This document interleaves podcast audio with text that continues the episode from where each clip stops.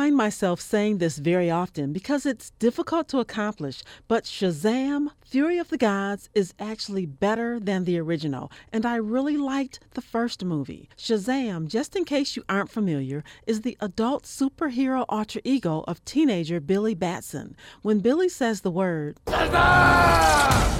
He's transformed.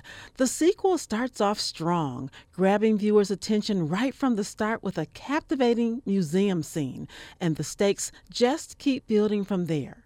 In Fury of the Gods, the daughters of Atlas arrive on Earth looking for revenge. They want the magic that was stolen from them eons ago returned. Their quest for vengeance pits Billy and his family against the ancient gods.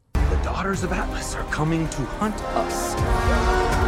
Children stole the power of the gods. You ripped it from our father's core. This movie is not just one about the classic battle between good and evil, it's also about friends, family, finding strength, and learning to let go. If you've ever been to a movie that starts off on a high note and you start thinking, oh, this is gonna be good, only to be disappointed because that was the best part of the movie, well, that doesn't happen here. On top of a good story, there's comedy. I don't deserve these powers, if I'm being honest. Like, what am I even contributing? There's already a superhero with a red suit with a lightning bolt on it, and I'm fast, but he's faster. Aquaman is literally huge, and he's so manly, and Batman is so cool, and I'm just me.